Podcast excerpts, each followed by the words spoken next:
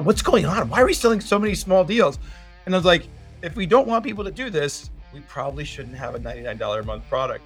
So one day I walked in and I was like, minimum price is $1,500 a month, over 10 times higher. He's like, oh man, you know, that's going to be hard. But the interesting thing is it wasn't. Now everyone's selling something that's 10 times more valuable. And we just literally took off. I'm Peep Laja. I don't do fluff. I don't do filler. I don't do emojis. What I do is study winners in B2B SaaS because I want to know how much is strategy, how much is luck, and how do they win.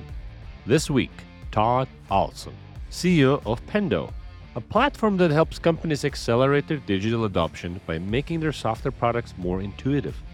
In this interview, Todd shares the journey of pioneering a new product category, the strategic moves behind their rapid growth, and the importance of focusing on the product persona.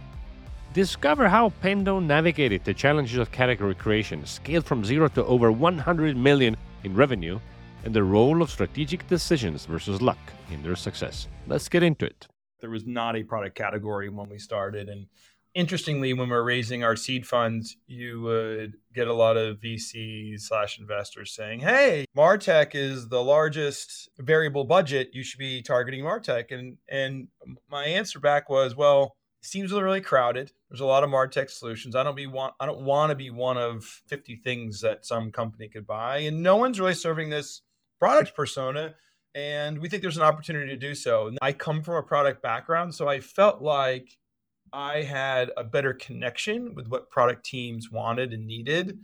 So we started there and honestly have always been there. It's interesting because some of our competitors started in the marketing space and then years later shifted to become product focused. Because the question you get is, how much budget does product have? And you get a lot of people who are former product managers that are now investors that say, Hey, when I was a product manager, I had no budget. And my response back was, It's a bit of a chicken and the egg problem. If you have nothing to buy, you would never go and ask for budget. So it's not like people like randomly create lines on budget items to buy things that don't exist. You have budget line items because uh, you need to buy something. Until Pendo and a suite of other solutions really existed, there wasn't things to buy. So of course there wasn't a budget line item. So to me, it was one of the most nonsensical objections to Pendo at the time. And honestly, I still get it. Does that mean that our teams have to work with our customers to create budget line items and help educate our buyers on how to buy software? Yes, we do. And that's actually one of the fundamental hardest things we do is that we sell to someone who is not accustomed to buying things. So you have to teach them how to buy things. You have to say, look, there's like this procurement thing, there's security and infosec. And, and actually, the cool thing is, fast forward to today, more people know today how to buy things and product than ever before. So it just keeps getting better every year. I always tell my team, sometime in the future, it's going to be easy and it's going to be the result of all this hard work. So, on your path from zero to first million in revenue, what worked? How did you acquire first customers? How did you make them come up with the budget? I think the early days were wild, and you could argue we always had product led motion. It was get on the phone with someone, connect with them on the pain that we solve. Given they come from a product background, I knew the pains that they were encountering. I was very easily able to connect and then I was able to teach a few sales reps on how to connect as well. Then, like, hey, try it. That was the motion. It was try it. And generally speaking, when people tried it, they bought. And in the early days, our marketing motions, obviously, we did some of the traditional stuff, but early days, we focused, as we do today, but in a more limited fashion, and, in kind of grassroots. So we used to go to these weekend events called product camps. We would show up on a Friday, in the morning on a Saturday morning with a tablecloth and a piece of paper. So we had no like electronic and show people the product, just take names and email addresses. That's what we do all day long. And then because they're unconferences, we could pitch to speak. So I'd always pitch to speak or someone there would pitch to speak. And it would, you know, generate some leads. And then we would work them. And, and that was enough to get off the ground. But that was probably one of the big pieces. I guess the other big pieces, we leveraged the venture community heavily while we're chatting with venture capitalists, we would always have an ask Hey, do you mind introducing us to three or four of your portfolio companies? Oh, by the way, I like these three. I would love to meet with them. And look, if I ask for three or four, maybe I get one or two. And we get on the phone with a chief product officer and we walk them through it and we would win a decent number of those deals. And that was pretty cool because as we're looking for future funds, the investors just use their portfolio companies as references. So it was like a nice little loop that we had going from that zero to a million phase. How long did it take you to hit the first million?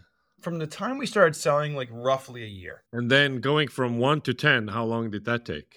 Less than two years. So then by the time you hit 1 million, you had some momentum, you had some product market fit. So, what did you do to have that fast growth? Obviously, we scaled a lot. We hired uh, a reasonable number of reps and we started working on playbooks to get them successful. One of the earliest things we, we did to drive growth, I'll never forget it, is experiment with pricing.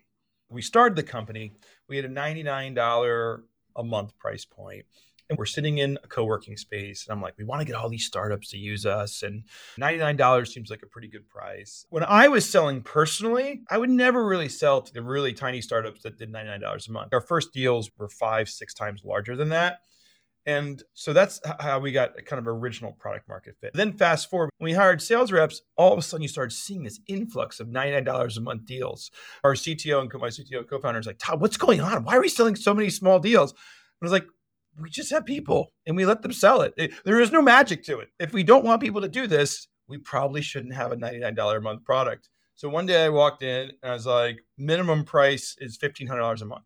went from 99 to $1,500 a month, over 10 times higher. And my head of sales at the time, like you can see him like swallowing heavy. He's like, oh man, you know, like, like that's going to be hard. But the interesting thing is it wasn't. Of course, volume shrunk just a little bit, but now everyone's selling something that's 10 times more valuable. And, every, and we just literally took off. And I'm a big student of that. You can see like the elasticity curve. Demand didn't really slow down until much above that $1,500 a month point at that, you know, period in our history. And that really helped fuel a lot of growth. Does that mean that during that one to 10 phase, you became more outbound focused over inbound leads? we haven't really become outbound focused till now. I think we have had a healthy inbound culture for a very long time. And certainly in those days, we were almost 100% inbound. We would do things like events and shows. There's one year back there around the $10 million phase that I swear we did like 60 events in a year. And was that then coupled with content marketing, SEO? Obviously, the SEO stuff, but then, yeah, content was a big piece of it as well. One of our big bets, we started our own content brand called Product Craft and Product Craft was a separate brand. We basically took one of our content people and said, You are now the editor in chief of Product Craft. And her job was, in addition to running our own content, was to go out and find content from our customers, from the community. Now is one of the cool things because we can go to a customer and we would say, Hey, a great way to do professional development is to share best practices with your community. So please write us an article. We will publish it. We will get reach for it. And we started really building up this independent content brand. Yeah, you'd see the Pendo logo really small, but it wasn't really around driving brand for Pendo and more just building a larger community. And my thesis from day one was that the more great product managers we have, the greater the demand and opportunity for Pendo. Todd mentions building a content brand that was useful to their potential customers. By doing so, they would eventually grow a community that would not only create leads for their product, it would create needs for their product. Listen to my episode with Adam Robinson of retention.com, where he talks about his content creation strategy. I thought I was facing an awareness battle more than anything else, but I started creating content to help this effort. I think it just helps everything, it speeds everything up a little bit. It's an automated trust building machine. Sometimes it takes a couple touches, sometimes it takes one touch. But yeah, that is the motion that ended up working for us in that world. So this becoming a media company has been all the rage in the last couple of years in B2B SaaS and you guys were ahead of everybody else starting with Product Craft which is now a defunct brand it seems. You Correct. merged it into other stuff. One of my favorite business books is uh, the Jim Collins books and they talk about firing bullets before firing cannonballs and Product Craft was a bullet. It was a test. Uh, and it was a successful test. We actually loved it. But then come fast forward to roughly 2021, our head of marketing at the time said, Hey, look, Product Craft's great, it's growing, blah, blah, blah. But there's mind the product. And it's just a lot bigger than Product Craft. And he made a pretty cogent argument for acquiring Mind the Product. So think about it, a software company buying a community. You're buying a content brand. You're also buying conferences. You buy a conference, especially in 2021, like right post COVID. It was like, hey, this is working, but we want to double down on it. And so we made that acquisition. And now we merged Product Craft in the Mind the Products, and then the Mind the Product brand is our go forward community. And honestly, it's awesome it's an awesome community. I'm really proud to, I guess, we're the stewards of this community going forward. The changes we made, we actually have opened up all the paywalls on content. Because interestingly, the paywalls on content, they put them in to survive during COVID. Now, it was post COVID, and now they're part of a software company. It wasn't an, an important like piece of revenue for us to continue to maintain. We'd actually rather open it up so more people can enjoy it and take advantage of it. Every company is becoming a media company, they say. HubSpot bought The Hustle. Salesforce announced Salesforce Plus. Profitwell became famous for producing content in various forms. The idea here is that invest in brand or pay more in CAC forever and ever. And you don't need to be a massive company to do this. Gary Vee has been on this soapbox for over 10 years. Look, there's a difference between BuzzFeed and Seth Godin's blog, right? There's a lot more content every day, there's a lot more stuff, but Seth puts out his best effort once a day. For me, I did a wine show. I mean, it's what I'm doing right now. I mean, in theory, I could staff up even more than D-Rock and Stunwin and, and put out Q&A shows all day long, have go the Oprah model and have people underneath me. There's a lot of ways to go. But if you believe in what I believe in, which is every business is becoming a media company, all of a sudden, you're taking hours away from staffing, strategizing, selling, all the other things you're doing, and you're putting one, two, three hours into becoming a media company. And I do believe that has enormous upside. And now it's interesting. You go fast forward to today, at our size and scale, and we're well larger than 100 million in revenue. The, the buyer's different. Our buyers who we're selling to are more traditional businesses. They're the, mm. the Home Depots of the world and the banks of the world, which is very different than when we were in this 10 range that you and I were just talking about. So that means we're seeing a different audience, folks that are more the early to late majority. And their product management's really quite new.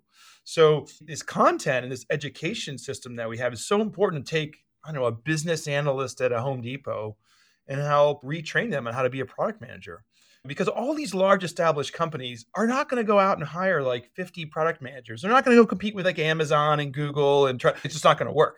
What they have to do is they take their amazing employees that are very loyal, that know the company, know the systems, are subject matter experts on these businesses, and, and they're taking them and helping elevate them and teach them a new skill, new technique, which is great and we're actually part of that change and it's actually fun it's fun and it's interesting but it's all it's all part of how the strategy works together so was that a oh look at all these leads they are now different or was it like hey we should go up market we should go after the bigger company how, how did that evolution happen we we very consciously focused on a role and by focusing on a role, that does mean you're completely horizontal. You can be a product manager at a bank, at a software company, anywhere, B2C, B2B, there are PMs in a lot of places. And invariably, we would meet these folks. And interestingly, people would move jobs. Not shockingly, a bank would hire someone that used Pendo as a, as a startup. Actually, a, a great story was we worked with University of Phoenix. That's a it's a college, right? But the only reason we work with them is because this hardcore user at this tiny little startup, he was using us for years. I think the startup either went under or they had a change of direction and he got a job at the University of Phoenix. And his first thing he did was call us and said, Hey, I need you. So that's how it happened. It happened because people love the product. They got used to using it and they didn't want to go to a job and not have access to that same level of power. But of course, as you can imagine, that changes a lot of things when you start selling to larger businesses. The procurement cycles are longer. The security um, requirements are higher. We, we have a, a, really large customer that has over a thousand people using Pendo. Now, if you have a 50 person startup, they don't even have a thousand people to even use like let, let alone that many use Pendos. That changes you know, how many items and subscription. It just cha- it changes the product requirements in general. So that's how it happened. So the ICP was still pretty close but just had a natural evolution. So when you were around the 10 million revenue mark, you were still primarily a product onboarding tool, uh, like a point solution. And over time, you've become many other things. There's the session replays and analytics and this and that.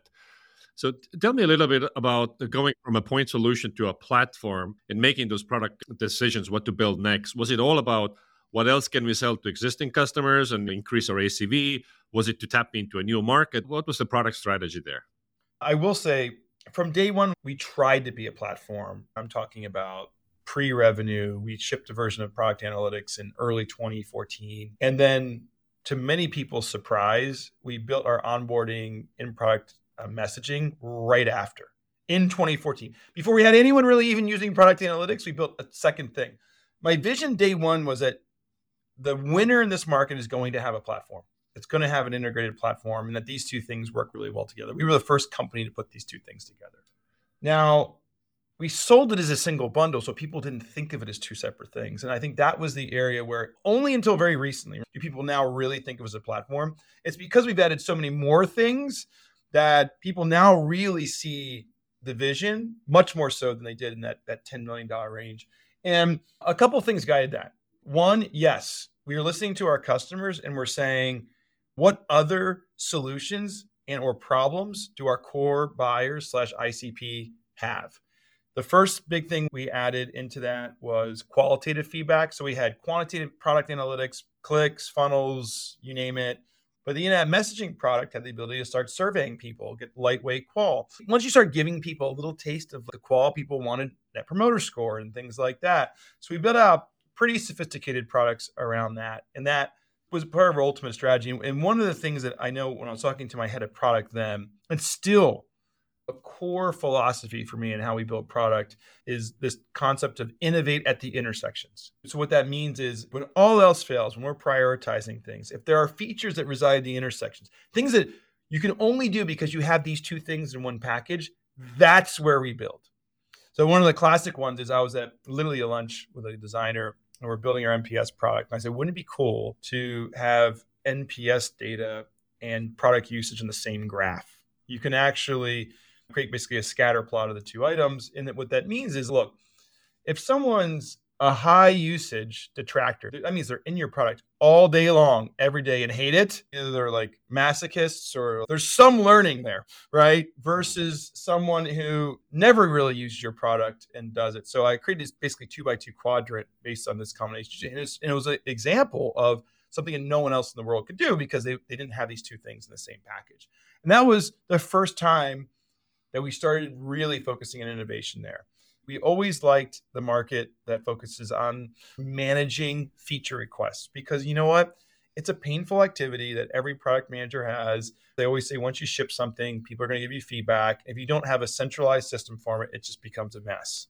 We spent a lot of time in that market. We looked at building it, we looked at buying it. We ended up buying a company in the UK 2019 and then integrated that into our platform. And what that allowed us to do is now, if I'm looking at I don't know, say a customer in Pendo, I can see all the users that use the product. I can see what features they're using, but I also see what they're asking for uh, and, and whether we're actually building it.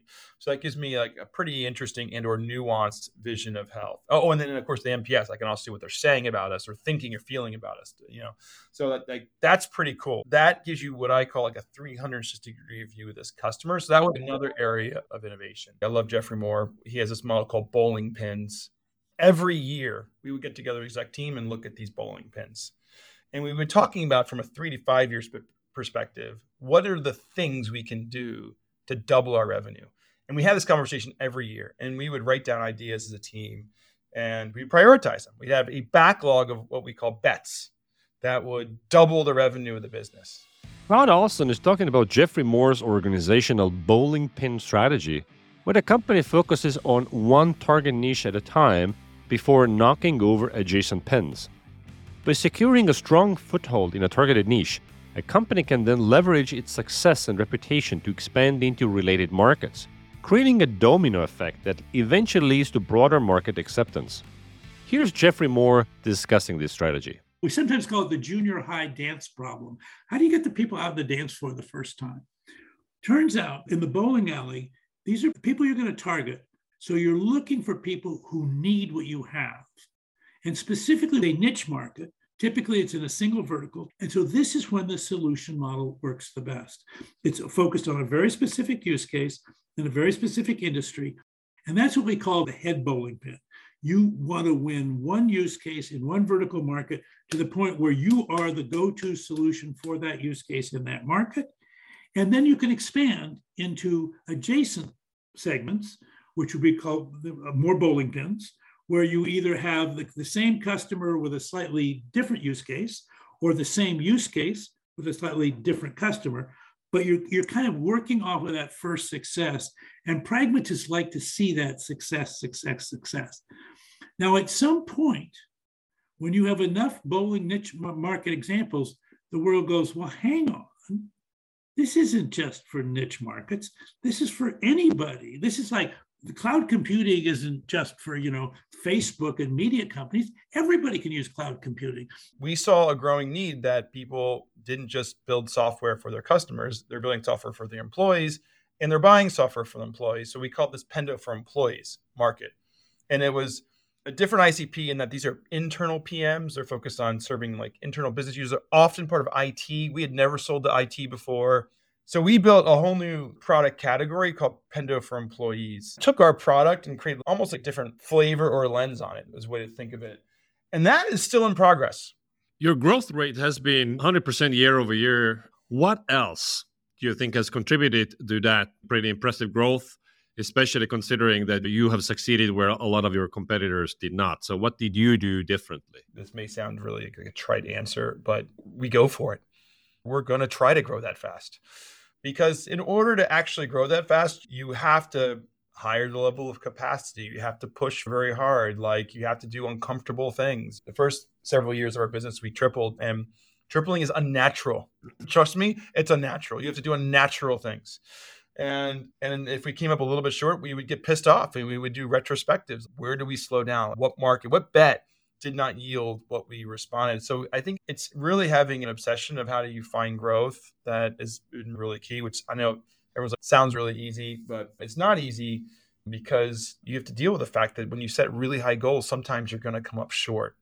And then now you got to manage through cultural shifts where like missing plan, but when your plan's bigger than everyone else's, I think that's why one of the biggest challenges that we have as a business we consistently have to manage through this and and because we push pretty hard.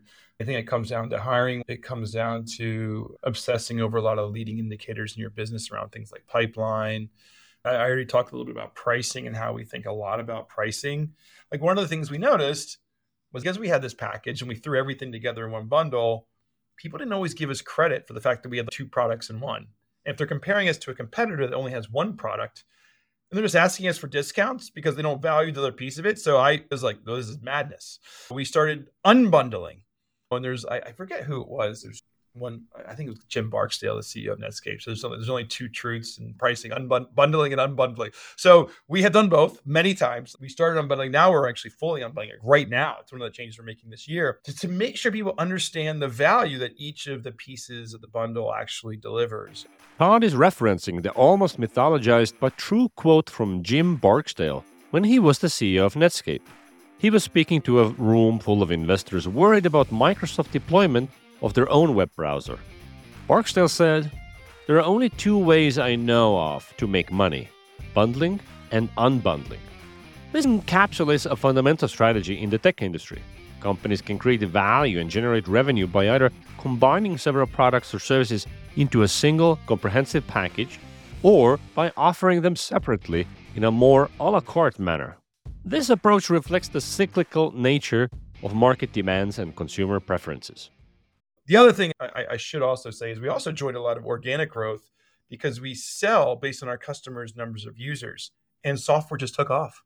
When you sell a monthly active users and more and more monthly active users use software, we've had net retention well north of 130. We've at times at under 145%. That's nice growth. You can grow via net retention. So your customers are growing, therefore you're growing. Look, there's no magic in it. It's never easy. So uh, hopefully no one who's listening to this thinks it sounds easy coming from. It's not. Trust me, it's a fight every single quarter. But yeah, I mean, product works and that's a big part of it. At the end of the day, when you have a good product, it does make things a whole heck of a lot easier. And so we measure things like net promoter score. you can see when a net promoter score down, it dips. It affects our retention, affects our growth. So we obsess over what people are saying. Why are you not loving this product? Let's fix that. And if you fix that leading indicator, your business, the rest will follow. I'm a big believer in focusing on fundamentals. And if you get that right, growth will come. How did Pendo win? One, they created a new product category.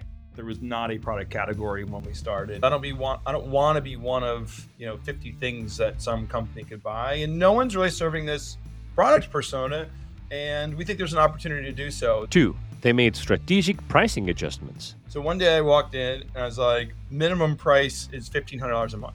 Went from 99 to $1,500 a month, over 10 times higher. Yeah, of course, volume shrunk just a little bit, but now everyone's selling something that's 10 times more valuable. And, every, and we just literally took off. Three, they focused on product led growth. We always had product led motion. It was get on the phone with someone, connect with them on the pain that we solve.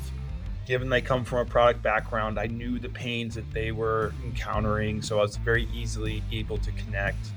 And then I was able to teach a few sales reps on how to connect as well. Then, like, hey, try it. Like, that was the motion. It was try it. And generally speaking, when people tried it, they bought. And that's how you win. I'm Peep Laja. For more tips on how to win, follow me on LinkedIn or Twitter. Thanks for listening.